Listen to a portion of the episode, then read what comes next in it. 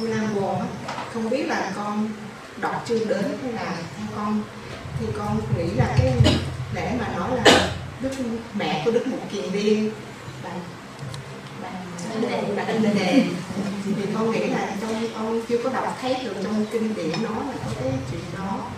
Và lễ tu nam bồ của mình là chỉ có là khi mà tăng ni tự tứ xong rồi ra thì có nhờ cái công đức đó và như là trong ba tháng kết hạ hạ cư thì được cái công đức đó ra rồi thì phật tử nhờ chư tăng ni tu học mà được được được nhờ một chút ít như vậy cho nên là làm lễ trong tâm cúng dường.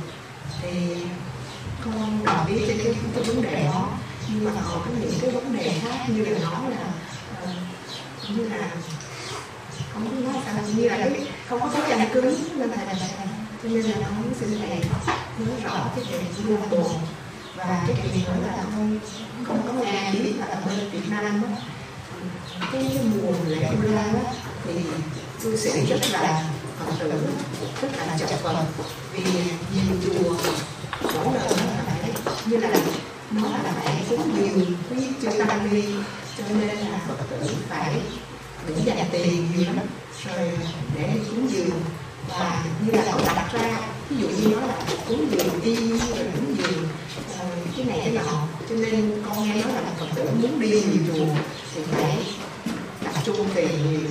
Và người, người phật tử việt nam rất là tin tưởng cái đó. Cho nên là họ cũng ráng đi nhiều mà họ phải tích tiền rất là nhiều. Mà có nhiều người phải đi mang nợ mắc nợ để đi đi chùa không có để không cái những cái này. Tiếc lệ bu lan đó. Thì con không biết thầy về à, vấn đề vừa nêu đó chúng ta cần uh, suy xét dưới uh, các góc độ như sau. Điều một đó, về phương diện lịch sử thì uh, chưa từng có câu chuyện một liên thanh đề như đã được đồn thổi ở trong dân gian của Trung Quốc và Việt Nam không có bất kỳ một dữ liệu nào về à, phương diện Phật học. Trong kinh điển nói về mẹ của ngài Mục Liên sau khi chết tồn tại dưới cảnh giới ngạ quỷ. Và đây hoàn toàn là dữ liệu của Phật giáo Trung Quốc. Cho nên trong thế giới của Phật giáo nguyên thủy bao gồm các nước Ấn Độ, Tích Lan, Miến Điện, Thái Lan, Lào, Campuchia. Câu chuyện này được xem là phi đặc vì chưa từng có trong lịch sử. Điều hai có lẽ là một số vị tổ sư Trung Quốc mà bây giờ chưa truy ra được người đó là ai? Nhằm hồi đáp lại với uh, tác phẩm nhị tập tứ hiếu của nho giáo dựa vào những lời dạy của Đức Phật trong các kinh về đạo hiếu thảo mới hình thành ra một cái câu chuyện rất là à, à, cảm động. Một vị thánh a la hán vì muốn báo hiếu cho mẹ đọ cảnh giới ngạ quỷ mà thỉnh mời 10 phương tăng để làm công việc cúng dường. Và cái câu chuyện đó đã trở thành một cái cơ hội cúng dường tre tăng vào mùa an cư nhất là tháng cuối cùng tức là tháng 7 âm lịch. Trải qua mấy nghìn năm kể từ khi câu chuyện này có mặt tại Trung Quốc mà ảnh hưởng đến các nước theo Trung Quốc bao gồm Nhật Bản, Việt Nam, Nam Bắc Triều Tiên thì mối quan hệ giữa các vị xuất gia chân chính và cơ sĩ tại gia đó ngoài việc à, một bên đó là truyền chánh pháp, bên còn lại là học Phật pháp, thì còn là cái sự hỗ trợ để à, các vị tu sĩ đó tiếp nhận à, là tứ sự cúng dường, bao gồm thuốc thang, giường chiếu y phục và các vật dụng nhu yếu. Thì mặt khác đó, thì các vị tu sĩ đó tạo những cái công đức phước báo bằng sự tu tập để hồi hướng đền tạ ơn nghĩa của những người tại gia cho nên á dầu câu chuyện mục liên thanh đề chưa từng có thật trong lịch sử giá trị giáo dục của bài kinh này đó được xem là có ý nghĩa. Cho nên đó, nó vẫn tiếp tục được lưu truyền và tồn tại cho đến ngày hôm nay. Cái cốt lõi của câu chuyện đó nằm ở chỗ đó là bà thanh đề vì chỉ có một đứa con trai duy nhất là ngài mục liên đã đi tu. Do không có người kế thừa tài sản theo luật định, sau khi chết, vì luyến tuyết tài sản, bà thanh đề đã tồn tại dưới cảnh dưới ngạ quỷ. Tức là đối khác gì ngài mục kiền liên hoàn toàn bó tay vì không thể dùng thần thông mà ngài đạt được để cứu giúp được mẹ của mình. Và cái câu chuyện đó đó là một cái ẩn ý về cái quy luật uh, nghiệp chi phối. Thần thông không thể giải được nghiệp. Chỉ có việc gieo trồng các thiện nghiệp mới có thể chuyển hóa được các nghiệp xấu. Và cách thức chuyển hóa nghiệp xấu được diễn ra theo cách thức như sau. Mười phương phật tử không có quan hệ huyết thống với ngài một kiền liên nhưng vì tôn kính tăng bảo dưới sự hướng dẫn của ngài một kiền liên đã ối tịnh tài ra để làm việc phước qua cúng dường bà thanh đề nhân cơ hội đó, mới liên tưởng đến cái hoàn cảnh của mình. Gia đình mình đó, thì không còn ai nhưng mà vì liếng tiếc thì mình bị dướng kẹt người ta không có quan hệ huyết thống mà người ta còn bỏ tiền ra bỏ tịnh tài ra để làm phật sự. Và cái sự liên tưởng đó đã làm cho bà rũ bỏ được tâm tiếc nuối về tài sản không có người kế thừa đó. Nhờ đó trong ngày hôm đó sau lễ cúng dường gia tăng bà và tất cả các hương linh à, bị dướng kẹt vào sự lý thuyết đó cũng được tái sanh ngay lập tức. Như vậy cái câu chuyện này nó có ý nghĩa giáo dục ở chỗ đó khi còn sống chúng ta có trách nhiệm với người thân chừng nào được xem là tốt chừng ấy về phương diện đạo đức. Thì sau khi chết á, việc dướng kẹt vào người thân sẽ gây trở ngại cho tiến trình tái sinh. Tương tự khi còn chống đó thì các vật sở hữu được luật pháp bảo hộ vì chúng ta làm ra bằng mồ hôi nước mắt chân chính. Nhưng khi chết á, tâm trạng cho rằng tất cả những thứ này đó là tự ngã của tôi là sở hữu của tôi sẽ dẫn đến tình trạng luyến tuyết giống như hình ảnh của bà một liên. Cho nên đó, đối diện trước cái chết mọi thứ cần phải bỏ lại sau lưng bao gồm động sản bất động sản vợ chồng con cái gia tài sự nghiệp vị thế xã hội danh dự. Để chúng ta nhẹ nhàng ra đi. Nhờ đó đó người đối diện trước cái chết không còn sợ chết không còn cái sợ cảnh trạng xa ly tử biệt nữa. Và đây chính là thông điệp rất quan trọng mà mỗi khi làm hộ niệm cầu an cho người chuẩn bị chết, chúng ta phải nhắc nhở người đó không nên luyến tuyết tất cả mọi thứ ở trên đời ngày nay đó thì à, tại Việt Nam, từ à, ngày à, rằm mùng 1 tháng 7 cho đến rằm tháng 7 các chùa đều à, tổ chức à, tụng kinh du lan và báo ơn chồng ăn của cha mẹ. Có rất nhiều người bất hiếu, ngang đầu cứng cổ, khó dạy, khó huấn luyện. Nhưng đến mùa tháng 7 đó, đều đến chùa. Sau khi đọc hai bài kinh về du lan và báo ơn chồng ăn của cha mẹ đó, thì họ bắt đầu xúc động về cái ơn đức sanh thành công dưỡng dục của cha mẹ. Từ đó đó mới thay đổi lối sống và nhân cách sống của mình. Cho nên, giá trị giáo dục đạo đức của bài kinh du lan là rất cao. Thực tế đó, thì số tịnh tài mà người ta đã bỏ ra để cúng dường vào cái mùa du lan là không nhiều lắm đâu. So với cái ngày tăng bảo của à, nước à, miến điện kết thúc mùa an cư mà thường nó diễn ra vào ngày rằm tháng 9 thì các phật tử tại gia đến chùa phát tâm cúng dường trai tăng nhiều gấp nhiều lần so với cái lễ du lan của người Việt Nam diễn ra tại Việt Nam. Ngày kết thúc an cư kiết hạ tại Miến Điện được xem là quốc lễ. Ngày hôm đó, tất cả mọi việc đều khép lại hết.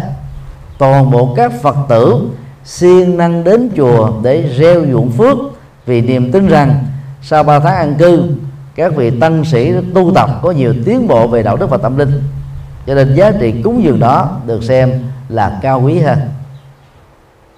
Cũng nhờ vào mùa du lan mà truyền thống phát tâm cúng dường tăng bảo đó vẫn còn được tiếp nối.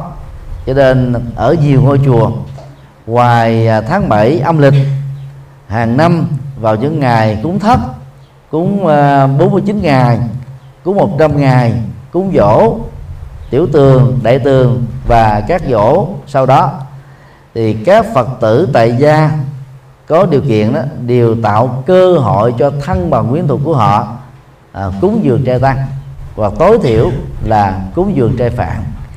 Điều này đó nó không gây ảnh hưởng gì đến đời sống tài chính của người tại gia vì việc phát tâm cúng dường là hoàn toàn do tùy hỷ phát tâm chứ không phải là một sự bắt buộc.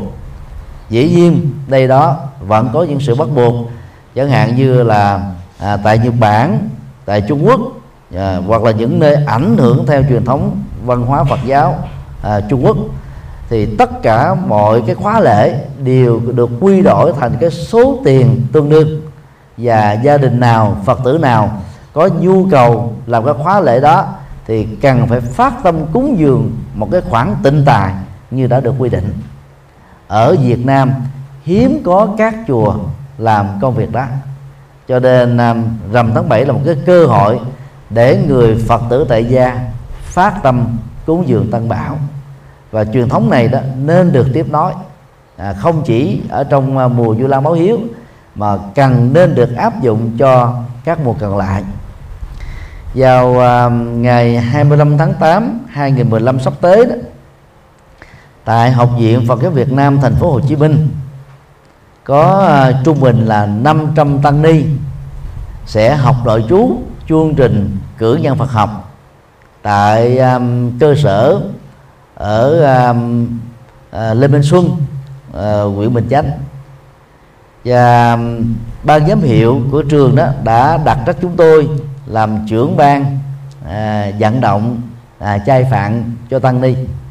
Ngoài cái vai trò là hiệu phó của trường thì với vai trò um, trai phạn này đó thì à, chúng tôi đang vận động các phật tử tại gia phát tâm cúng dường tăng đoàn 500 người à, theo cái à, tiêu chuẩn ăn uống tại Việt Nam ở mức độ đơn giản và tiết kiệm nhất thì mỗi tu sĩ mỗi ngày ăn ba cử trung bình đó là ba chục ngàn đồng chưa tính tiền gạo.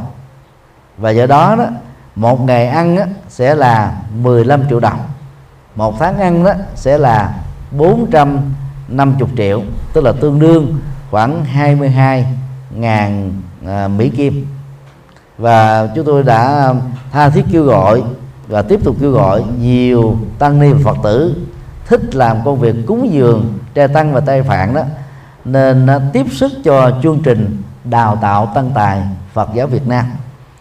Học viện Phật giáo Việt Nam tại thành phố Hồ Chí Minh đó là nơi hiện nay đó đào tạo khoảng 2.000 tăng ni ở chương trình cử nhân Phật học và khoảng 200 tăng ni cho chương trình thạc sĩ Phật học đó là cái trường đào tạo cấp cử nhân Phật học với số lượng tăng ni nhiều nhất.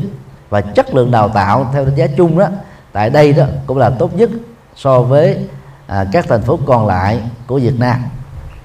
Khi một vị à, tăng tài đó được đào tạo thành công này, sau 4 năm đó các vị đó sẽ có thể trở thành các giảng sư thuyết kinh giảng pháp khắp nơi hoặc tham gia các hoạt động Phật sự hoặc là hành chánh Phật giáo ở cấp trung ương, cấp tỉnh thành và cấp địa phương. Nếu trên toàn quốc toàn bộ các tăng ni đều được tu học nội trú và có sự phát tâm cúng dường tịnh tài cho à, chương trình à, cúng dường trai phản đó thì chương trình đào tạo tăng tài đó sẽ sớm được thành công do đó theo chúng tôi dầu câu chuyện một liên thanh đề chưa từng có thật trong lịch sử giá trị giáo dục của bài kinh đó vẫn còn ý nghĩa cho đến thời điểm hiện nay. Và thông điệp kêu gọi cúng dường trai tăng là chính là cách mà người phật tử tại gia có thể gieo ruộng phước cho mình và cho những người thân. Cho nên cần nên tiếp tục phát huy truyền thống tốt đẹp đó. Cho nên nếu các quý phật tử nào thích làm công việc cúng dường trai phạn thì có thể liên lạc với chúng tôi đăng ký ngày trước à, từ 25 là tháng 8 trở đi. Và tịnh tài đó thì có thể gửi sau thì lúc nào mình có tiền gửi cũng được. Hiện nay đó thì à, phật tử chùa giác ngộ đã hưởng ứng được à, gần 3 tháng rồi. Riêng chùa giác ngộ thì à, mỗi tháng phát tâm cúng dường 3 ngày ngày một tây 20 tây và 30 tây hàng tháng. Còn lại là 27 ngày của mỗi tháng nếu mà ai có điều kiện tài chính nhiều phát tâm cúng mỗi tháng một ngày thì cái chương trình đào tạo tân tài này là sẽ chống được thành tựu. À, số tiền chúng ta đầu tư cho việc đào tạo tân tài là không nhiều so với cái cái khoản tiền mà chúng ta chi tiêu ở phương tây. Nhưng mà giá trị đạo đức tâm linh và xã hội của chương trình đó là rất lớn. Các nhân tài à, Phật giáo khi thành công đó sẽ có thể làm được rất nhiều các Phật sự cho nên nói tóm lại là việc cúng dường trai tăng à, theo lời Phật dạy đó nó được xem như là cái trách nhiệm của người Phật tử tại gia. Và hồi đáp lại cái công đức mà người tại gia đã dâng cúng cho mình thì các vị tăng sĩ đó cần phải làm các Phật sự và tu tập tốt lành à, những gì mà mình đã cam kết và nỗ lực làm cho bằng được. Thì bằng cách đó đó hai bên sẽ cùng làm lệ lạc cho nhau nhờ đó, Phật pháp được phát triển, xã hội được trực tiếp hưởng được các giá trị an lành từ Phật pháp. Xin đi câu hỏi khác. Cái bài giảng của thầy hồi sáng nói về những hậu quả. Khi mà mình làm việc ác thì mình sẽ suy nghĩ đến kết quả của nó. Nhưng mà thí dụ mình làm việc thiện và mình nghĩ kết quả thì con nhớ đến cô một bài học khác con học nói về bố thí ba la mật. Thí dụ mình làm việc thiện thì mình không nên nghĩ tới nữa mình nghĩ tới thì mình cái phước báo nó không có ờ, tốt. Vậy thì thầy các nghĩ cho con. Thực tế đó, khi bố thí, Đức Phật chưa bao giờ dạy là người tại gia khi bố thí rồi là không nhớ đến nó nữa.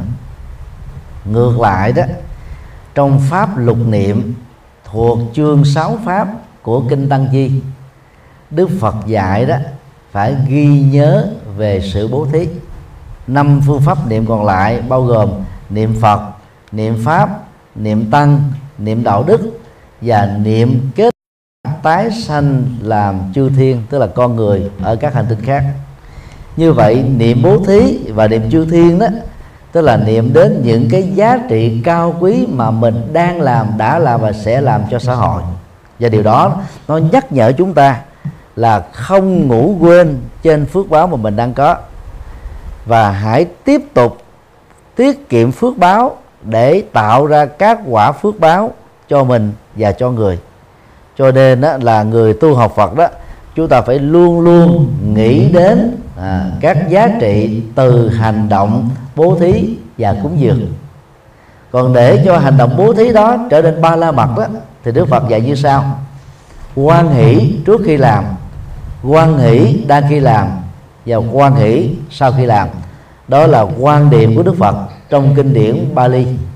Và điều này được hiểu là thái độ quan hỷ sẽ làm cho giá trị của tặng phẩm, trao tặng cho những người tiếp nhận đó, nó có ý nghĩa hơn.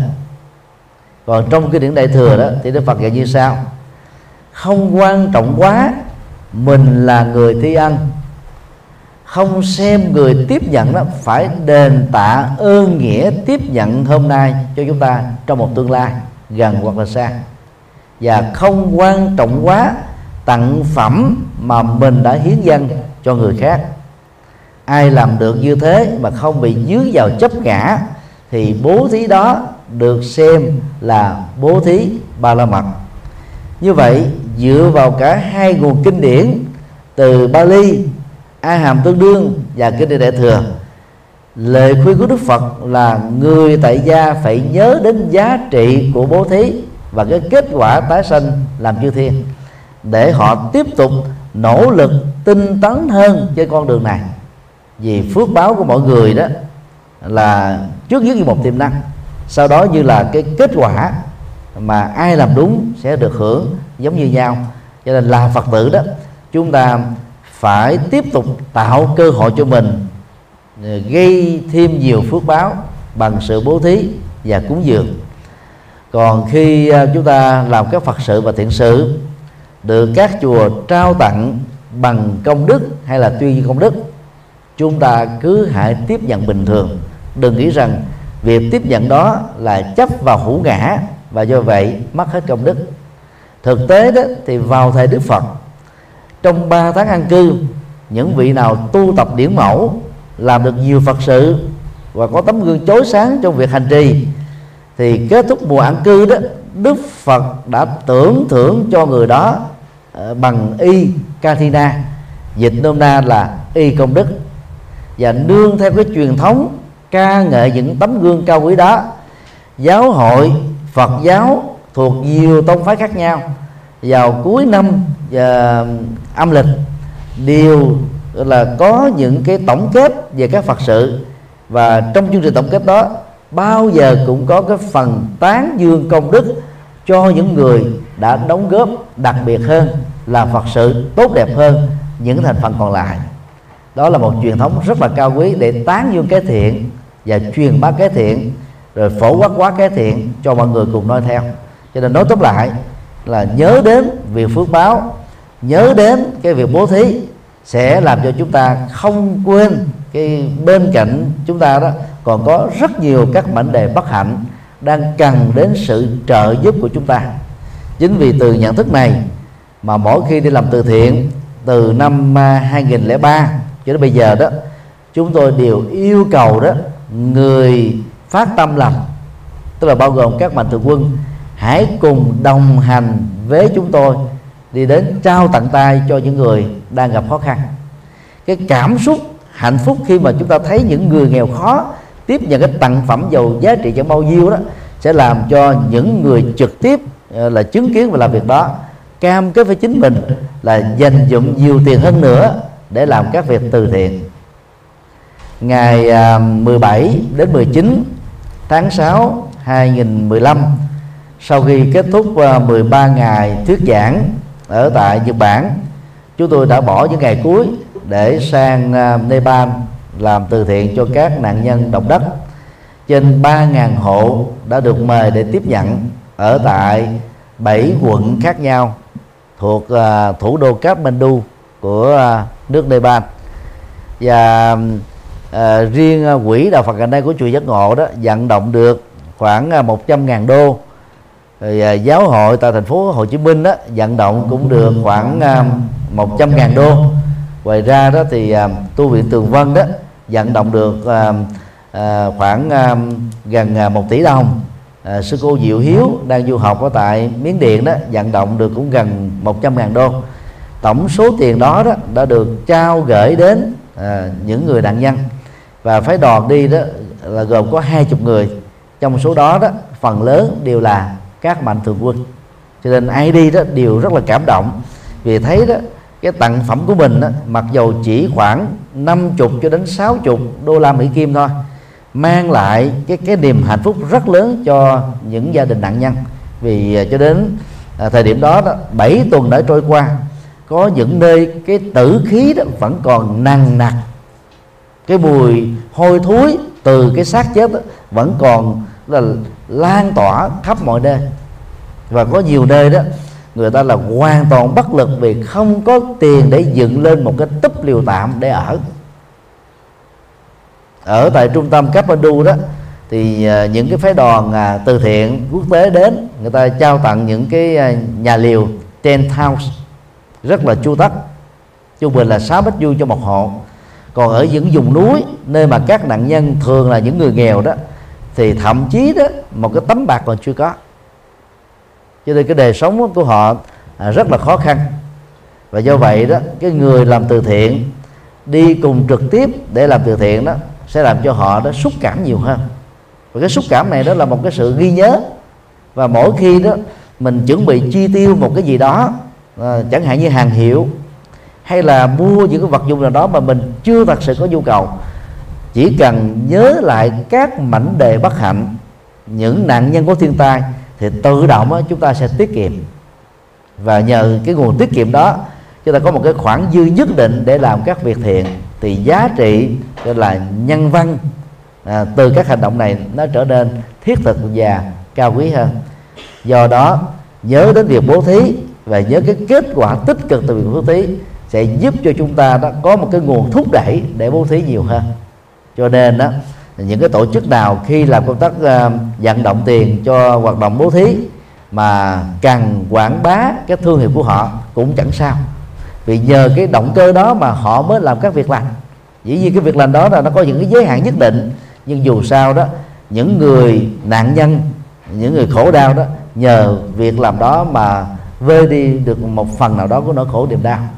Còn à, tu tập theo bố thí ba la mật thì à, chúng ta không nên bận tâm vào những vấn đề này mà hãy làm thật là tốt thật là nhiều mỗi khi chúng ta có điều kiện để làm.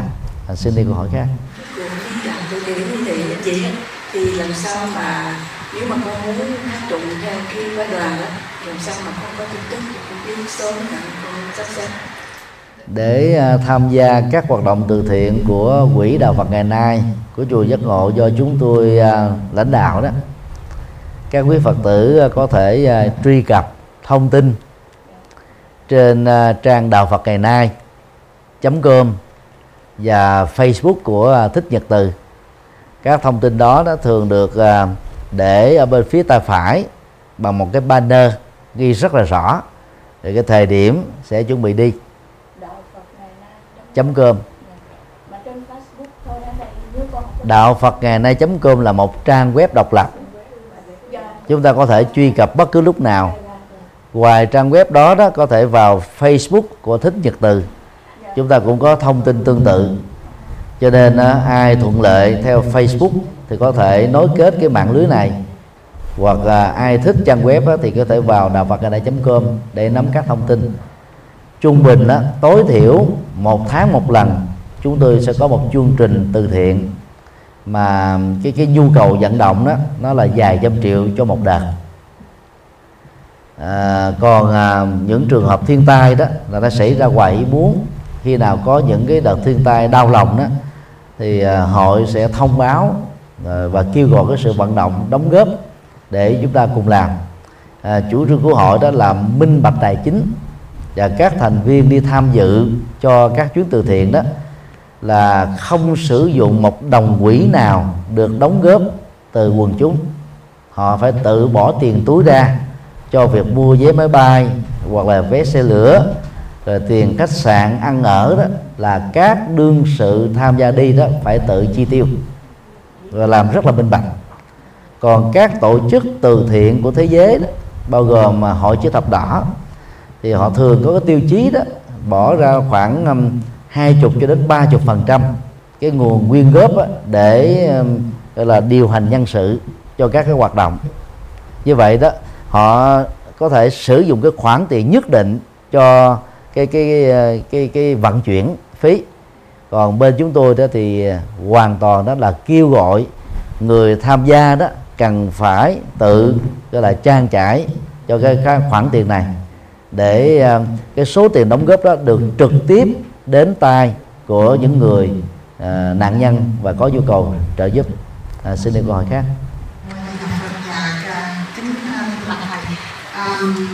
con thì cũng là một phật tử vậy là từ đây con nói là cái thầy đó là mình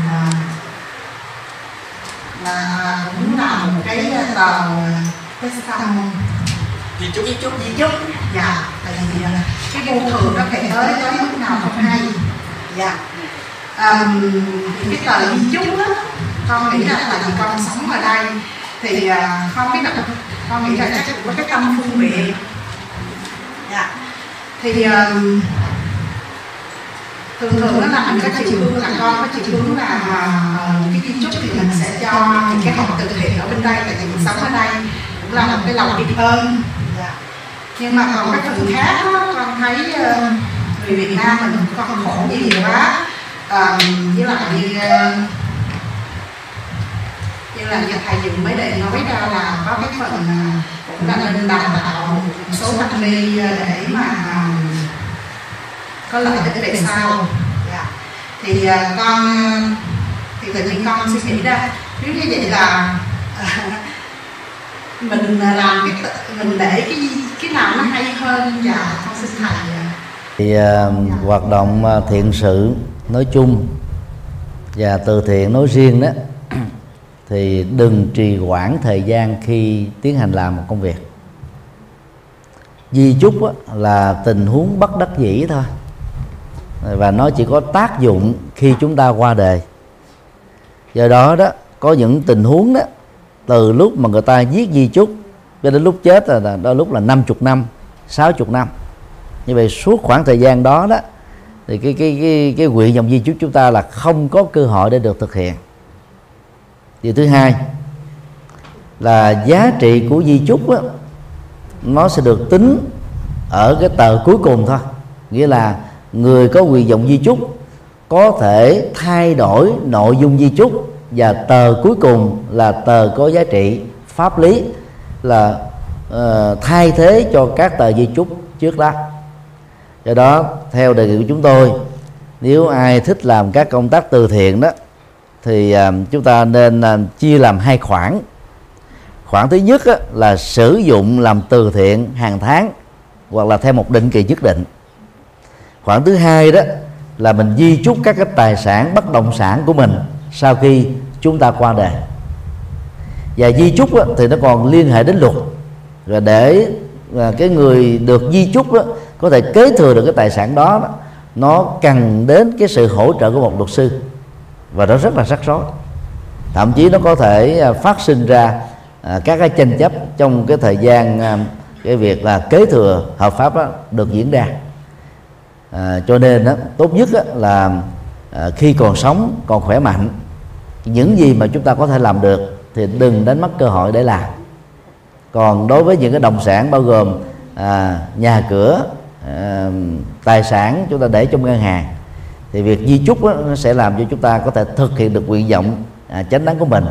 Và con cái người thân của chúng ta à, sẽ không phải à, à, dướng kẹt vào cái cái việc mà tranh chấp à, tính kế thừa nhiều hay là ít vân vân. Do đó đó à, hiện nay đó là các nhà tỷ phú nổi tiếng trên thế giới thì người ta đều có khuynh hướng là di chúc. Và một số khác đó, đặc biệt hơn là người ta dành cái số tiền nhất định để đưa vào trong các cái quỹ từ thiện khi người ta đang còn sống.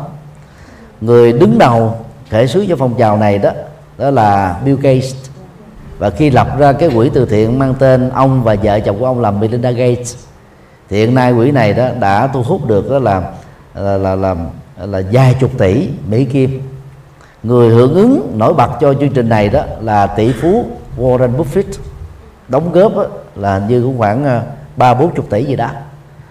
Và cách đây hai ngày tức là ngày ờ, à, 2 tháng 7 năm 2015 à, ờ, hoàng tử Ả Rập Saudi à, đã họp báo và dành 32 tỷ Mỹ Kim mà ông đã sở hữu được bằng à, những nỗ lực hợp pháp trong làm ăn đó à, sẽ à, cúng dường hết cho cái quỹ từ thiện mang tên do ông sáng lập ra. Và cái quỹ đó đó lấy từ cái nguồn cảm hứng từ cái quỹ của vợ chồng Bill Gates. Như vậy là các tỷ phú ngày nay đó người ta ý thức rất rõ đó là thay vì à, ngày xưa mà đại đa số người ta có khuynh hướng á, là để cho à, những người thân của mình à, là thuộc dạng kế thừa một kế thừa tài sản bao gồm vợ chồng cha mẹ con cái à, anh chị em thì ngày nay đó người ta có khuynh hướng để là một cái khoản nhất định nếu không nói là nho nhỏ. Còn toàn bộ số tiền đó người ta đóng góp cho một cái quỹ từ thiện. Ở đây thì các tỷ phú triệu phú đóng góp vào quỹ khi họ còn sống chứ không phải chờ sau khi chết. Cho nên à, tùy theo cái điều kiện và cái nguyện vọng mà chúng ta có thể chọn đó là đóng góp lúc mình còn khỏe mình chứng kiến mình nhìn thấy mình quan hỷ hay là chờ sau khi chết theo di chúc việc đó mới được thực hiện. Còn đối với ờ, câu hỏi đó là cúng dường trai phạn và làm các việc từ thiện thì cái nào tốt hơn cái nào thì nó lệ thuộc vào cái nhận thức và động cơ của chúng ta thôi. Còn theo chúng tôi đó, đối với các loại phát tâm bố thí cúng dường thuộc về vật chất đó, thì cúng dường ờ, cho tăng ni trong chương trình đào tạo tăng tài vẫn tốt đẹp hơn nhiều. Bởi vì một tăng ni tài đó ờ, sau khi tốt nghiệp ra trường làm rất nhiều các phật sự. Nhờ đó phật giáo được phát triển, con người bớt đi nỗi khổ và niềm đau. Cho nên um, các hoạt động này đó cần đến sự phát tâm đóng góp của chúng ta. Rất tiếc là hiện nay đó, các phật tử thích làm từ thiện hơn là thích đào tạo tăng ni tài. Các trường Phật học trong nước gặp rất nhiều các khó khăn về vấn đề tài chính. Hiện nay là chúng ta có ba trường đại học Phật giáo ở miền Bắc á, thì đặt tại huyện Sóc Sơn Hà Nội. Ở miền Trung á, thì đặt tại Huế. Ở miền Nam á, đặt tại thành phố Hồ Chí Minh. Ngoài ra chúng ta có 9 trường cao đẳng mà hiện nay chỉ còn có 5 trường đủ điều kiện tài chính để hoạt động. Chúng ta có 33 trường trung cấp Phật học mà thực tế đó là mượn cái không gian của một ngôi chùa để đào tạo thôi chứ ta không ra danh nghĩa một cái trường đúng nghĩa đó. Nghĩa là cơ sở vật chất về trường Phật học hiện nay ở trong nước là kém chất lượng và dưới mức tiêu chuẩn cần có của một của một ngôi trường. Phần lớn các trường này đó ngoài hệ đào tạo đại học thì các trường cao đẳng và trung cấp còn lại đều không có các thư viện chứa đầy các sách cần thiết cho tăng ni nghiên cứu. Phần lớn á, các trường đào tạo ngoại trú thôi vì không đủ điều kiện tài chính để nuôi tất cả các vị tu sĩ ở trong khuôn viên của một ngôi trường. Điều đó cho thấy là cái cái cái nhu cầu trợ giúp phát tâm cúng dường cho việc đào tạo tân tài là rất là cao. Nhưng rất tiếc á, các phật tử lại không hưởng ứng và họ thích làm từ thiện cụ thể thôi. Vì cái đó người ta nhìn thấy được trước mắt. Còn việc đào tạo tân tài đó thì phải là dài hạn ít nhất là 4 năm sau. Chúng ta mới thấy thành quả đó bắt đầu là nở hoa và kết trái nhưng nếu mà nhìn bằng chiều sâu đó, thì đào tạo tăng tài sẽ làm cho phật giáo phát triển. Trong quá khứ đó, chúng ta có quá ít tăng ni là tăng ni tài. Và do vậy, chúng ta có phần lớn các tu sĩ thuộc mô tiếp người bình dân. Đang ghi cái nền triết lý của đức phật đó, giống như là các viên kim cương. Nhưng mà nằm trong tay của những vị tu sĩ bình dân đó, thì cái phát huy tính giá trị của nó trong vòng pháp là không có cao ngày nay đó là Việt Nam chúng ta có khoảng à, 300 tăng ni. Tốt nghiệp à, thạc sĩ và tiến sĩ Phật học và các ngành học liên hệ. Chúng ta có khoảng um, à, à 5.000 tăng ni tốt nghiệp cử nhân Phật học và cao đẳng. Và số lượng đó đó so với 52.000 tăng ni trên toàn quốc là quá khiêm tốn. Chúng tôi mơ ước là đến một à, giai đoạn nào đó tất cả các tu sĩ Phật giáo Việt Nam trong nước và nước ngoài trước khi được bổ nhiệm làm đại đức hoặc là sư cô thì cần phải tốt nghiệp tối thiểu là cao đẳng Phật học mà chuẩn hơn nữa là cử nhân Phật học. Bằng kiến thức chuẩn này đó thì các tăng ni sẽ không trực tiếp hoặc gián tiếp truyền bá mê tín dị đoan như hiện nay. Xảy ra ở rất nhiều những vùng sâu vùng xa vùng tây nguyên. Cho nên đó, chương trình đào tạo tăng tài có một ý nghĩa giáo dục rất là lớn. Và nó nó nó nó, nó tạo ra một cái tổng thể cho sự phát triển bền vững của Phật giáo Việt Nam trong tương lai. Do đó việc đóng góp của các quý Phật tử đó trở nên có ý nghĩa to lớn. Nên nếu ai thích về lĩnh vực này đó thì nên mạnh dạn phát tâm. Còn ai thích làm từ thiện cho thương tai đó thì có thể hưởng ứng cho chương trình tương tự. Trải qua 13 năm làm từ thiện đó cái kinh nghiệm của chúng tôi cho thấy đó là vận động từ thiện là rất dễ. Nhưng mà vận động đào tạo tăng ni là rất khó. Chùa giác ngộ đó mỗi năm đó, trao tặng à, khoảng 120 suất học bổng cho các tăng ni ở trong nước. Mà giá của mỗi suất đó chỉ có 3 triệu đồng thôi cũng đã khó rồi. Ngoài ra đó thì à, chùa giác ngộ cũng nỗ lực à, trao tặng trung bình là 100 học bổng mỗi năm cho các sinh viên đang học khoa học xã hội và nhân văn để giúp cho các tăng ni này đó, xin lỗi, các cái sinh viên này đó, có thiện cảm với Phật giáo. Và lễ trao học bổng sẽ được diễn ra vào đầu năm học tại cái giảng đường chính của trường đại học khoa học dân văn. Thì đây là cái cách mà để giúp cho các giáo sư đại học, các sinh viên đó có một cái nhìn mới, cái nhìn tích cực về đạo Phật. Vì trước đây người ta có tình, hình ảnh của tu sĩ đó chỉ là các ông thầy cúng thôi, không biết làm việc gì hết. Gõ mỏ tụng kinh, lo đám tang là hết đang khi cái nền minh triết Phật giáo là rất sâu sắc. Do đó bằng hội thảo học thuật rồi bằng à, hỗ trợ học bổng à, diễn ra tại khuôn viên của các trường đại học thì cái hình ảnh Phật giáo được đánh giá tích cực hơn. Và do đó đó nó có những cái sự thay đổi rất là tích cực cho xã hội và cộng đồng. Mà thông qua cái dịp nói của của của tăng ni và của Phật giáo nói chung. À, xin đi câu hỏi khác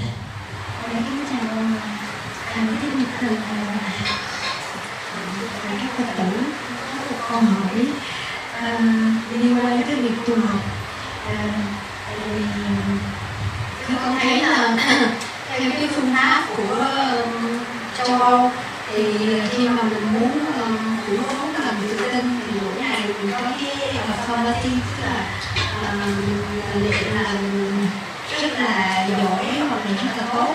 Nhưng lại trong đó Phật thì mình phải mình phải để định là mình còn nhiều lỗi mình chưa tốt thì cứ luyện như vậy thì theo người dẫn thì khi mà mình luyện cái gì thì mình sẽ như thế đó vậy thì thấy có sự mâu thuẫn thì mình phải sao thực tế thì nó không có mâu thuẫn gì hết á. À, có một bài kinh tạm gọi là kinh soi gương nhân cách ở trong kinh tạng Bali. Thì trong bài kinh này đó Đức Phật khuyên tất cả chúng ta đó mỗi ngày phải tập thói quen tích cực lấy cái nhân cách của mình trở thành một tấm gương để soi rọi lại các hành động của mình bao gồm tư duy lời nói và việc làm. Hệ tiêu chí được đặt ra trong việc soi gương nhân cách là, trong ngày hôm nay, tôi có lỡ lời làm cho người nghe đó bị khổ đau hoặc ngộ nhận hoặc quan trái hay không. Nếu có, thì phải xin lỗi và giải tỏa những cái thông tin ngộ nhận đó. Trong ngày hôm nay, tôi có những hành động tay chân hoặc là yêu cầu người khác đồng lõa Ờ, hưởng ứng uh, khích lệ xúi dục ờ, dẫn đến những cái nỗi khổ niềm đau cho những người xung quanh hay không? À, nếu có thì chúng ta cũng phải xin lỗi và phải à, sửa đổi lại nhân cách của mình. Và Đức Phật đưa ra một cái ví dụ cũng giống như à, các thanh nam thanh nữ đó mỗi buổi sáng trước khi đến nơi làm việc thì họ thường có thói quen là dùng một cái tấm gương để soi mặt mình. Chị em phụ nữ ngoài việc soi gương đó còn à, làm đẹp bằng à, trang sức phẩm và son phấn để tự tin hơn và tạo cho mình cái cảm giác là có giá trị hơn. Đức Phật nói nếu mỗi ngày đó mà người tu học Phật cũng biết dùng cái tấm gương đạo đức để soi rọi chính mình à, mỗi khi mà thấy mình có một cái lỗi lầm gì đó thì cần phải sửa đổi gì vượt qua. Thì lúc đó đó chúng ta sẽ trở thành là những người tiến bộ về đạo đức và nhân cách hơn. Như vậy qua bài kinh này à, theo đức phật đó mỗi ngày chúng ta luôn luôn nghĩ đến các việc thiện, nghĩ đến các cái giá trị cao quý. Và đồng thời, chúng ta cũng phải cam kết làm các việc đó. Thì ước muốn chân thành của chúng ta mới trở thành một hiện thực. Còn bằng không, chỉ có cầu nguyện, ước muốn, chúng ta dễ rơi vào tình trạng tâm lý mà Đức Phật gọi là cầu bắt đắc khổ. Tức là cái nỗi khổ, niềm đau do mong muốn mà không được tội nguyện cho nên đó, người tu học Phật đó, thì không có cầu nguyện. Thế vào đó là phát nguyện. Cầu nguyện đó có bản thân mình và người thân của mình làm hệ quy chiếu. Chúng ta cầu cho người thân cầu cho bản thân. Mua mai bán đất ờ, thân cung tráng kiện mạng vị bình an bốn mùa hương thạnh sở quyền tùy tâm các tường như ý. Chúng ta cầu hàng loạt mọi thứ xảy ra tốt đẹp đối với mình. Mà trên thực tế có rất nhiều người chẳng làm gì hết mà chỉ có cầu thôi cái đó là bị lòng tham chi phối. Và họ bị vô minh chi phối. Họ cứ nghĩ là giao khoán niềm tin vào đức phật. Cũng như tín đồ giao khoán niềm tin vào thượng đế, thì mọi thứ tốt lành sẽ được diễn ra. Đang khi đức phật dạy chúng ta cần phải thực hiện bằng chủ nghĩa hành động. Tức là mình muốn cái gì thì phải nỗ lực có phương pháp làm việc đó. Thì cái kết quả đó mới diễn ra như sự trong đời của chúng ta. Cho nên tu học Phật đó, mà có chiều sâu đó thì chúng ta bỏ đi cái cầu nguyện và thế vào đó là sự phát nguyện. Phát nguyện đó là mở tâm mình ra để mình làm những cái việc có giá trị cho mình và cho người ở hiện tại và trong tương lai. Mỗi khi mình đã phát nguyện rồi thì chúng ta phải cam kết làm thực tiễn chứ không có đó là cầu nguyện suông nữa. Do đó đó chúng tôi đề nghị thay vì đó các vị phật tử có thói quen à, đọc các nghi thức à, được hướng dẫn đó là đưa người chúng sinh. Mà nghĩa đen của nó là gì? Cầu cho tất cả chúng sinh. Nó quá rộng, quá lớn, chúng ta vốn không nói tới và làm cũng không hết. Thì hãy phát nguyện đơn giản như thế này. Tôi phát nguyện trung bình một tháng, tôi phải dẫn dắt một người chưa biết đạo trở thành phật tử. Hoặc là tôi phát nguyện tối thiểu trong một tháng, dẫn dắt một người phật tử mê tín trở thành phật tử có chánh tín. Như vậy, trong một năm sau khi phát nguyện chúng ta cố gắng dẫn dắt và hỗ trợ cho 12 người là Phật tử bắt đầu từ những người thân thích nhất. Quý bà nên độ các ông chồng quý cô nên độ các tình nhân. Khi đi chùa đó thì nhớ rủ rê các ông chồng và tình nhân đi theo. Thì về sau này chúng ta khỏi phải đỡ khổ. Có rất nhiều quý cô đó à, chọn chồng trong tương lai đó không để ý đến yếu tố là cùng tôn giáo là đạo Phật. Như Đức Phật đã dạy trong kinh Tăng Chi rồi về sau này đó, chính thức là vợ chồng rồi. Khi làm thiện mà gặp ông chồng ông ta keo buồn xỉn. Người vợ đó phải đi giấu. Làm thiện mình phải đi giấu. Bởi vì nói ra, ông ấy, ông thấy ông chua xót. Ông phê phán Phật pháp. Ông chửi bới tăng ni, thì làm cho mình không cảm thấy vui được. Trong lúc mà đang còn là tình nhân của nhau đó, thì chị em phụ nữ có giá hơn đàn ông. Một cái ho của người nữ đó là quý ông đó, ráng ra mà mà mà nâng đỡ. Một cái cái giả vờ bị bệnh của chị phụ nữ đó, đàn ông người ta lo quýnh lên để được là, có cơ hội chăm sóc người bình thường.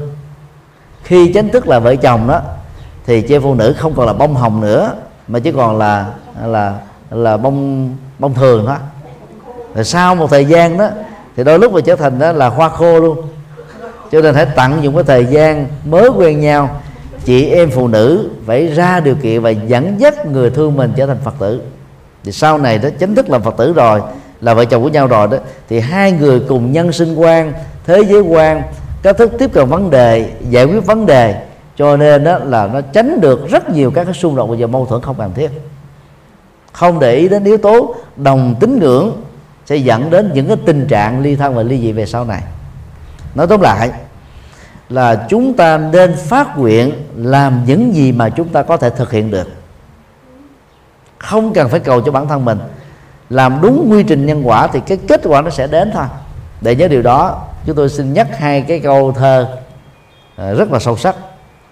Khai trì bất đãi quyệt trì thành quyệt tự lai. Khi đào giếng, đừng mong trăng hiện. Giếng có nước rồi ánh trăng hiển hiện tự nhiên. Đó là quy luật đó và nhớ là đừng chờ đến lúc khác rồi mới đầu giếng, vì chúng ta có thể bị bỏ mạng trước khi nước sạch và nước an toàn có thể chu cấp cho chúng ta từ giếng. Do đó đó, chúng ta hãy tập thói quen là cứ mỗi ngày mình nhón chân và vó tay một chút để tự phá kỷ luật chính mình. Và bằng cách nhớ đến các việc thiện, nhớ đến các cái lý tưởng cao quý và cam kết thực hiện được đó. Mỗi ngày chúng ta tiến bộ hơn ngày hôm qua. Và ngày mai đó chúng ta tiến bộ hơn ngày hôm nay. Cứ liên tưởng đi, chị em phụ nữ, mỗi ngày đều mang giày cao gót để nâng cao cái chiều cao của mình, trung bình là một tấc. Bây giờ mình nón, nhón chân lên thì mình mình cũng cao được một tấc. Vối tay nữa mình thêm được 2 cm và cứ tập con em mình từ nhỏ, mỗi ngày khi tập thể dục, áp mặt vào vết tường, nhón chân và gió tay cho các cháu uống trung bình là một ly sữa 300 ml thì xương sẽ phát triển rất nhanh chóng chiều cao sẽ được cải thiện. Hơn cha mẹ ruột trung bình là một tấc hai. Rồi hồi nhỏ thầy không biết cái phương pháp này. Cho nên nó mới có cái thân hình giống như bây giờ. Là nhiều à, phật tử á, à, khi mới gặp lần đầu tiên á nói ủa thầy có phải là thầy nhật từ không? Chúng tôi nói là có thấy giống không? Họ nói là giống giống chứ tôi nói chắc là không phải. Họ nói đúng thiệt là không phải rồi. Vì ở trong uh, băng video thấy cao lắm mà tại sao mà thực tế lùn quá. Vì băng video quay có nửa người mà nửa người thì người nào cũng giống nhau. Cho nên là nãy có một phật tử nam trẻ đó rồi sao thấy ở trong trong hình thầy to quá mà sao ra thực tế thì thấy thầy không có to? Thì trong những tình huống như thế chúng tôi thường nói đùa đó giống thôi chứ không phải thầy Nhật từ. Chứ thầy Nhật từ thì cao lớn lắm cho vui vậy thôi. Thì nói tóm lại là việc ghi nhớ các việc thiện, rồi ước mơ về các việc thiện sẽ giúp cho chúng ta cam kết và thực hiện được nó. Và khi là mình đã cam kết rồi đó, thì phải nỗ lực làm các việc thiện trong tầm tay một cách rất là cụ thể. À, đừng có là viễn vông. Hãy làm những gì mà mình có thể làm ở trong tầm tay được. Thì bằng cách này đó, chúng ta sẽ trở thành những người tu Phật rất là hiện thực chứ không có à, dòng do tam quốc gì hết. Và những người nào tu hiện thực làm hiện thực như thế thì ước muốn của họ sẽ trở thành hiện thực. Việc đó là không có đó thì thầy sẽ xin à, giải thích về cái à, chưa biết cái gì để hỏi. Thế giới của sự học đó, nó giống như là biển lớn vậy đó. Học hoài học mãi càng học đó, càng thấy mình còn ngu. Lúc mà mình chưa học đó, mình thấy gì mình cũng biết hết đó nó giống như là à, võ sĩ mới vào nghề đó. Đụng một chút xíu là ngứa tay ngứa chân là muốn à, muốn đánh muốn đá rồi. Còn à, làm võ sĩ thứ thiệt đó khi người ta hù dọa trước mặt mình bằng gươm giáo mình vẫn không nháy mắt. Thì tương tự việc học cũng như thế. Thì khi mình tiếp xúc vào Phật pháp á, vì nó quá mênh mông cho nên cái gì cũng mới cái gì cũng lạ cái gì cũng hấp dẫn. Và do đó cái gì không biết thì phải hỏi. Hỏi từ à, thầy cô à, chủ trì hoặc là hỏi những người bạn đồng tu những người đi trước mình. À, càng thắc mắc đó, thì chúng ta càng có cơ hội đào sâu vào một lĩnh vực. Chính vì thế mà thiền tông mới chủ trương á đại nghi đại ngộ tức là thắc mắc lớn. Thì khi mà vỡ lẽ ra thì giác ngộ lớn. Trung nghi trung ngộ thắc mắc trung bình thì sáng tỏ trung bình tiểu nghi tiểu ngộ. Nếu mình thắc mắc ít đó, thì mình giác ngộ sẽ ít. Do đó đó là khi đến Phật pháp chúng ta cần phải cam kết là phát triển trí tuệ bằng sự học rộng hiểu nhiều chân lý Phật dạy. Muốn như thế đó thì chúng ta phải tạo cơ hội cho mình đọc được nhiều kinh Phật bằng tiếng mẹ đẻ. Hiện nay đó thì kinh Phật đó được xuất bản dưới ba hình thức khác nhau. Thứ nhất là sách in để sâu được nó chúng ta phải tốn một khoản tiền nhất định để mua một bộ đại tạng kinh Phật giáo. Chúng ta phải tốn vài chục triệu. Rất là đắt đỏ. Thứ hai là dạng internet, phổ biến miễn phí. Từ năm 2000 thì trang đạo Phật ngày nay đó được xem là trang đầu tiên phổ biến kinh điển Phật giáo đại thừa. Trước đó đó thì có nhiều trang đã phổ biến kinh điển Bali rồi. Thì ngày nay đó là toàn bộ các kinh điển đã được dịch sang tiếng Việt đều đã được phổ biến trên phần lớn các trang web lớn của Phật giáo Việt Nam. Thứ ba đó là phổ biến kinh Phật dưới dạng âm thanh. Chùa giác ngộ từ năm 2006 là nơi đầu tiên thực hiện ấn bản đại tạng kinh bằng âm thanh. Cho đến ngày nay thì, thì toàn bộ các kinh điển Bali kinh điển A Hàm và kinh điển Đại thừa đã được âm thanh hóa bởi các giọng đọc rất đặc sắc của các diễn viên lồng tiếng và phát thanh viên của các đài truyền hình tại thành phố Hồ Chí Minh. Do đó đó chỉ cần vào trang web chùa giác ngộ.com hoặc là phật âm.com hai trang của chùa giác ngộ thì quý vị sẽ có cơ hội nghe kinh điển trực tiếp bằng âm thanh nghe sách nói trực tiếp bằng âm thanh và xem phim Phật giáo âm nhạc Phật giáo đó là cái nguồn dữ liệu uh, về âm thanh lớn nhất hiện nay trong cộng đồng Phật giáo Việt Nam, trong nước và nước ngoài. Thì trung bình á à, Phật âm.com có khoảng 15.000 người truy cập mỗi ngày. Đó là một cái lượng truy cập. Dầu đối với các cái trang mạng khác là không lớn, nhưng đối với Phật giáo đó là là là khá đáng kể. Và cũng nhờ truy cập vào Phật âm.com mà rất nhiều người đó không còn mê tín gì đoan nữa. Khi đọc kinh á, chúng ta phải ngưng hết tất cả các việc đang làm, giống như đọc sách nhưng mà khi nghe kinh á, chúng ta vẫn có thể tiếp tục làm các công việc thường nhật.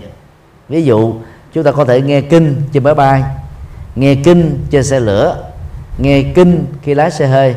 Thậm chí là nghe kinh đang lúc chúng ta làm vệ sinh nhà cửa, giặt giũ và nấu nướng nữa. Nghĩa là không phải mất thời giờ. Và đó là cái phước báo mới của thời hiện đại này cho nên các quý phật tử có thể lên trang web chùa giác ngộ com để truy cập kinh điển bằng âm thanh và sách đó bằng âm thanh hoàn toàn miễn phí. Và hiện nay thì um, chùa giác ngộ đang trong quá trình um, hoàn tất trùng tu chùa. Thì dự kiến vào à, tháng 10 2015 á, thì phần trùng tu á, được hoàn thiện. Sẽ có hai phòng à, sử dụng để sử dụng cho việc đọc sách nói. Và hiện nay thì chùa giác ngộ đang à, tuyển dụng các phật tử có năng khiếu về giọng đọc để tham gia đọc sách nói phật giáo. Và sách nói phật giáo nó, nó sẽ có một cái chỗ đứng rất là vững trong vòng ba chục năm tới trong tương lai. Nếu lúc nào đó theo chúng tôi trễ nhất là 100 năm tới thì toàn bộ các sách in sẽ được đình bản vì à, công nghệ sách in đó nó dẫn đến cái sự phá hoại môi trường rất là nhiều. Hàng trăm cây hàng ngày đó bị chặt đi để được bào chế làm giấy phục vụ cho việc in và khi bào chế giấy đó, thì quá chất đã được sử dụng. Nó làm ô nhiễm lòng đất, ô nhiễm không khí, ô nhiễm nước. Cho nên cái công nghệ sách nói đó sẽ thân thiện với môi trường, sẽ rất là tiện dụng.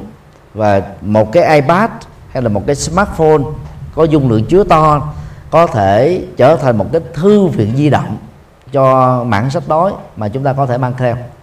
Bên cạnh sách nói đó thì à, loại hình à, ebook tức là sách trên internet đó, cũng rất là phổ thông. Nó lại càng nhẹ hơn là sách nói rất là nhiều. Nhưng nó nó bắt chúng ta là khi đọc đó phải ngưng các việc còn lại. Cho nên trong ba phương diện sách in à, sách in internet và sách nói đó thì sách nói vẫn là sự lựa chọn tốt nhất vì chúng ta có thể tiết kiệm được cái thời gian quý báu của kiếp người để vừa làm mà vừa nghe được triết lý của Phật giáo bằng sự nỗ lực như thế này đó, sau một thời gian đó những điều gì liên hệ đến Phật pháp và ứng dụng của nó trong đời sống thực tiễn, chúng ta sẽ nắm rất là vững và có thể đủ năng lực để hướng dẫn lại cho những người đi tu học sau chúng ta. Thì bằng cách đó đó, thì các phật tử mới bắt đầu vào chùa sẽ không còn ngỡ ngàng nữa và chúng ta sẽ hiểu một cách có trình tự từ thấp đến cao. Cho nên mỗi khi yêu cầu hỏi cái gì là chúng ta có sẵn vài chục câu hỏi để phát biểu. Còn không có câu hỏi gì hết á là mình chưa biết gì hết. À, do đó cần phải nỗ lực khắc phục bản thân bằng cách là nghe kinh hoặc là đọc kinh ở trên mạng để mở mang trí tuệ như là biển lớn thứ nhất là con xin hỏi thầy về trong thời gian gần đây thì cả thế giới đang vui mừng về cái vụ hôn nhân đồng tính về vậy suy nghĩ như thế này suy nghĩ thầy như thế nào ngày à, 26 à, tháng 6 2015 theo lịch Việt Nam. Tương đương với 25 tháng 6 2015 theo lịch của Hoa Kỳ. Tòa án tối cao của Hoa Kỳ đã hợp pháp hóa hôn nhân đồng tính. Đây là tin vui mừng đến độ hàng ngàn các cặp hôn nhân đồng tính tại Hoa Kỳ nói riêng và trên toàn thế giới nói chung đã xa nước mắt để ăn mừng. Vì họ đã trông chờ cái phán quyết đó từ tòa án tối cao của Hoa Kỳ, đôi lúc là bảy thập niên trôi qua. Và quyết định mới này đó buộc 14 tiểu bang, bảo thủ trong số 52 tiểu bang của Hoa Kỳ phải thay đổi luật về hôn nhân. Theo Phật giáo đó đó là quyết định sáng suốt đó không phải trong thời đại từ thế kỷ 20 trở đi mới có giới tính thứ ba. Giới tính thứ ba đã có kể từ khi con mặt con người có mặt ở trên địa cầu này. 26 thế kỷ trước đó trong luật học do chính Đức Phật quy định ngài đã đề cập đến năm loại đồng tính này. Loại một á, là thân nam mà tính nữ trở thành là BD tức là gai loại hai đó thân nữ mà tính nam trở thành homo tức là lesbian. Loại ba đó thân nữ nhưng mà có lưỡng căn tức là bộ phận sinh dục nam và bộ phận sinh dục nữ. Loại bốn là thân nam nhưng cũng có lưỡng căn tức là bộ phận sinh dục nam và sinh dục nữ. Loại năm á, là do cảm thông về cộng nghiệp mà bây giờ chúng ta gọi là gì? Là à, hội chứng gọi là giới tính thứ ba tức là những người này đó, có một cái cái mức cảm thông rất đặc biệt đối với những người thuộc giới tính thứ ba. Cho nên sống chung với, sinh hoạt với, từ đó thể hiện cái sự yêu thương và thậm chí là chấp nhận cưới những người đó làm vợ hoặc là làm chồng.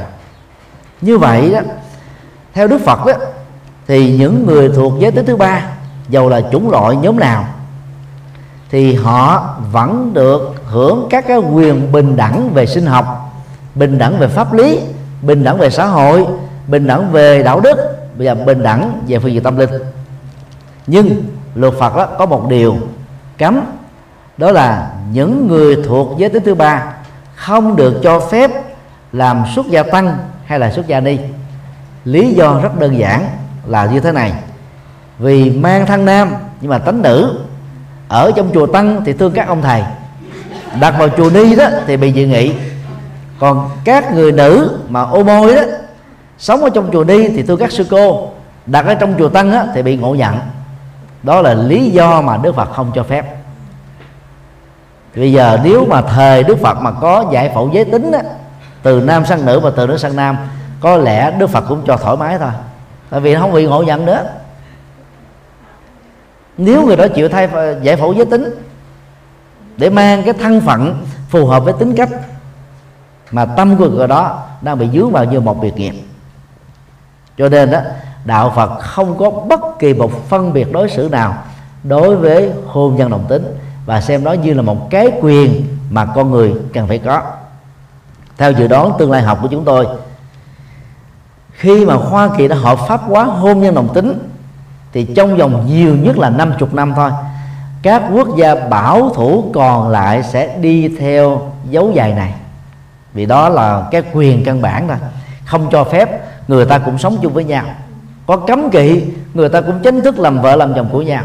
Chi bằng hợp pháp hóa đó. Và số lượng người hôn nhân đồng tính thuộc giới tính thứ ba này không phải là ít. Không phải là ít. Đến năm 1992 xin lỗi, đến năm 2012 Liên Hiệp Quốc mới chính thức. Rút hôn nhân đồng tính, xin lỗi, người giới tính thứ ba ra khỏi danh sách bị bệnh tâm thần. Mặc dầu 12 năm trước đó, tức là vào năm 1990 Liên Hợp Quốc đã kêu gọi hợp pháp hóa hôn nhân đồng tính rồi. Mà 12 năm sau mới trở thành là một hiện thực. Nghĩa là từ năm 2012 xin lỗi 2002 trở về trước đó thì người ta vẫn còn xem đó, những người thuộc giới tính thứ ba là dướng vào chứng bệnh tâm thần, cần phải điều trị tâm thần. Đó là một cái nhận thức rất là lạc hậu và đi ngược lại cái quyền hợp pháp của con người. So ra về phương diện này đó, Đức Phật đã đi trước thế giới này đến 26 thế kỷ. Đó là tuệ giác và cái đặc biệt của Đức Phật mà chúng ta cần phải hãnh diện tự hào khi là đệ tử của ngài. Và sự hợp pháp quá này đó, nó làm cho cộng đồng LGBT sẽ tự tin hơn. Hòa nhập xã hội sẽ được thoải mái hơn. Và họ sẽ trở thành là những người công dân. Cũng giống như bao nhiêu người công dân khác. L là viết tắt của lesbian tức homoi B G đó viết tắt của gay tức là, là đồng à, đồng tính luyến ái nam. Còn à, B đó là viết tắt của bisexual tức là lưỡng tính tức là thương cả nam lẫn nữ. T là viết tắt của à, transparent cho xin lỗi transgender tức là người chuyển giới.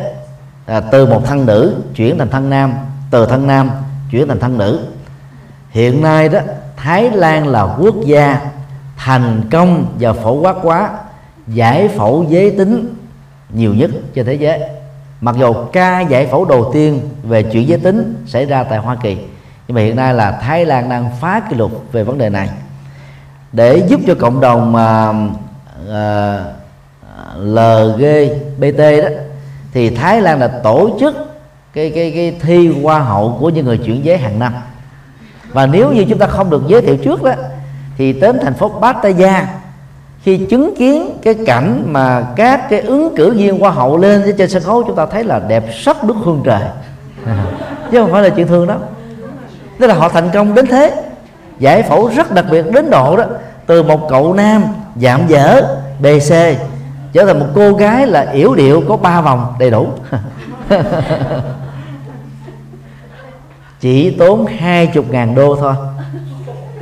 Người giải phẫu giới tính sẽ có thể chuyển giới thành công. Sau đó phải tiếp tục uống thuốc hóc môn nữ à, đối với giải phẫu từ nam thành nữ suốt 6 tháng hoặc là một năm. Còn những người chuyển giới tính nữ thành nam sẽ phải tiếp tục uống hóc môn đó thêm mười mấy tháng. Như hiện nay đó, đại đa số là chuyển giới tính từ thân nam thành nữ thôi. Bởi vì làm như thế đó, thì các cô chuyển giới này sẽ đẹp hơn do việc cao còn các chị em nữ ô môi đó thì chưa tự tin để giải phẫu trở thành thân nam. Vì phần lớn các chị em đó là lùn và thân thể bc xề người thân thể bc xề thì đổi ra nam phần lớn các cô sẽ chê. Những cô mà yếu điều thục nữ mà có thân hình nhỏ con á và sống với cái vai ô môi đó, thì khi chuyển giới thì trở thành lùn bé, cũng dễ bị các cô chối từ. Thì đó là lý do mà chuyển giới từ ô môi sang thân nam á, là rất ít. Rồi trong tương lai theo dự đoán chúng tôi đó việc đó sẽ bắt đầu dần dà trở thành hiện thực. Và đến lúc đó đó thì cái việc hợp pháp hóa giới tính thứ ba nó trở thành như là cái quyền mà phần lớn các quốc gia trên hành tinh này chấp nhận và cho phép. Cho nên đó là phật tử chúng ta nên có cái quan niệm thông cảm với những người bị cái cộng nghiệp ngoại lệ này. Theo giải đáp của chúng tôi đó sở dĩ mà có thành phần à, giới tính thứ ba là do như sau. Trong kiếp gần nhất một số người nam chán thân nam quá khổ cực. Lúc nào cũng thầm mong rằng mình trở thành người nữ trong kiếp tương lai. Nhưng lối sống thói quen sống và tính cách sống á, giữ nguyên giống như là người nam. Cho nên khi sinh ra ở kiếp sau thân nữ mà tánh nam cho nên trở thành là ô môi. Tương tự có một số người nữ chán thân phận nữ ba chìm bảy nổi táo lên đên và hồng nhan bạc phận. Mong mọi kiếp sau làm á, là người nam để giải phóng cái thân phận này. Nhưng không thay đổi tính cách nữ lối sống nữ thói quen nữ. Do đó trở thành đó là người nam mà tánh nữ cho đó trở thành bd và dựa vào điều này đó, chúng ta hãy nên hài lòng với giới tính mà mình mà mình đang có. Không nên mặc cảm với nó. Chị phụ nữ, khi được mời đi tu á, thường trả lời là, kiếp sau tôi sinh ra làm đàn ông tôi mới đi tu. Thì có chừng sinh ra làm ô bôi đấy. Hay là bd đấy. Bởi vì đang chán ghét cái thân nữ mà tính cách không thay đổi, thì sinh ra lạc quẻ. Không có lý do gì mà chúng ta phải đi nhàm chán cái giới tính của mình. Vì giới tính của mình mình phải mình chọn. Nghiệp chúng ta đã quyết định như thế, chứ có ai tự chọn giới tính cho mình đâu. Cho nên, thay vì chán bỏ nó, mặc cảm nó, chúng ta hãy quan hỷ, chấp nhận giới tính mà mình đang có. Những người thuộc giới tính thứ ba cũng nên tập tự tin và làm quen với nó cho nên không cần phải giấu giếm. Hiện nay đó, có một thiểu số những chàng trai bd muốn của mình, cho nên vẫn giả vờ làm đám cưới rất linh đình. Thậm chí là có con, sau đó sống với cái giới tính thật của mình và biến người vợ trở thành một bình phong để xã hội không biết, không phê phán, không chỉ trích. Đại đa số các chị em phụ nữ thuộc giới tính thứ ba cũng muốn làm lễ cưới linh đình để cha mẹ khỏi gây những áp lực. Nhưng đồng thời đó lại thích thương những cô gái khác. Và người chồng cũng trở thành bình phong. Và có nhiều cô gái như thế, giấu cái giới tính của mình cho đến lúc nhắm mắt xua tay thậm chí cha mẹ ruột các cô ấy vẫn còn không biết. Bởi vì trong trường hợp là ô môi đó, nó có ba hình tướng. Hình tướng một là nó xàm xề giống như một người nam xấu tướng.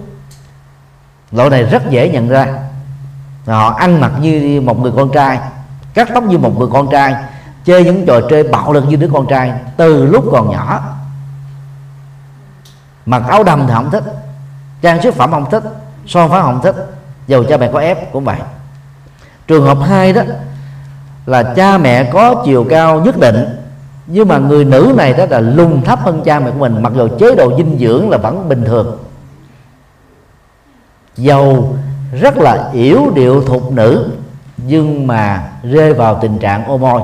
Trường hợp đó rất khó được phát hiện bởi cộng đồng xung quanh, ngay cả cha mẹ ruột, ngoại trừ đương sự, tự sự với người thân của mình. Trường hợp ba, vẫn có chiều cao lý tưởng như những chị phụ nữ, vẫn thích mặc áo dài, vẫn thích làm điệu, vẫn trang sức phẩm, vẫn nước hương thơm phức, vẫn rất là nữ tính nhưng hoàn toàn là một người ô bôi trường hợp ba này rất khó phát hiện ra.